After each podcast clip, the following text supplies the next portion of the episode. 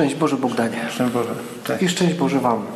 Cześć. Szczęść Boże. E, słuchaj, e, poważna rzecz. E, bezradność, bezsilność. Czy e, bezsilność musi się przeradzać w bezradność, czy odwrotnie?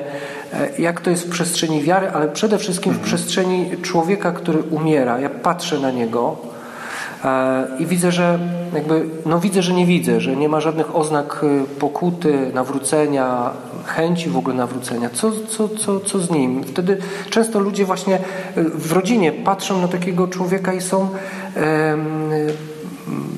bez, bezsilni, bezradni w tym wszystkim. Co oni mają myśleć? Co się potem dzieje e, z kimś takim? Okej. Okay. Po pierwsze chciałbym powiedzieć, że postarajmy się nigdy nie dopuszczać do takiej sytuacji w miarę naszych możliwości, żeby ktoś umierał, e, nie dając oznak nawrócenia. Dlatego my dzisiaj mówimy o tych sprawach, żeby już teraz, kiedy, kiedy jesteśmy silni, e, żebyśmy mogli to przemyśleć i przygotować się na śmierć, żeby dać oznaki nawrócenia, żeby nasi bliscy byli spokojni. Ale jeżeli już tak się zdarza, to proszę pamiętajcie, że Pan Bóg szuka człowieka tak daleko, że my sobie tego nawet nie potrafimy wyobrazić. Oczywiście do momentu śmierci. Po śmierci nie ma już możliwości nawrócenia. E, I dlatego, jeżeli ktoś e, leży, wydaje nam się po ludzku, już nie daje żadnych oznak nawrócenia, ja ciągle mam nadzieję, że Pan Bóg go szuka i woła, żeby przyjął jego przebaczenie. I siostra Faustyna o tym mówi, że była w takim mistycznym uniesieniu kilkakrotnie przy osobach, które na zewnątrz po ludzku już się nie nawróciły, a ona miała od Boga poznanie, że y, to nawrócenie nastąpiło, ale jeszcze przed śmiercią. Po śmierci już nie ma moment, możliwości nawrócenia.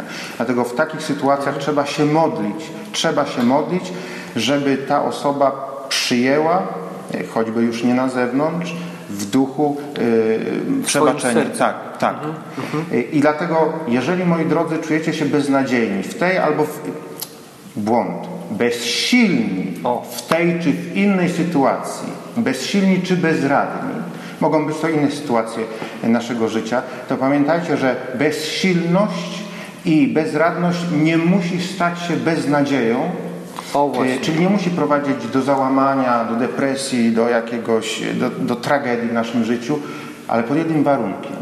Jeżeli w momencie e, bezsilności e, albo bezradności oddam to wszystko Bogu, bo On potrafi działać tam, gdzie my już nic nie potrafimy zrobić. I najlepszym przykładem tego jest postawa Matki Bożej na drodze krzyżowej. E, ona widziała cierpienie swojego syna, widziała e, to, jak go mordowano, widziała ludzi, którzy go mordowali, a przez to sami no, ściągali na siebie e, cierpienie. I jak się zachowywała? No, ona nie rwała sobie włosów z głowy, nie panikowała, nie krzyczała, nie leciała do piłata, nie, no, lamentowała. No, nie lamentowała, nie rzucała się na ziemię, tylko cały czas była spokojna. Ale dlaczego spokojna? Dlatego, że ufała, że nawet jeżeli ona po ludzku nic nie może zrobić i że wszystko po ludzku idzie beznadziejnie, mhm. to Bóg jest większy i cały czas trzyma rękę na pulsie.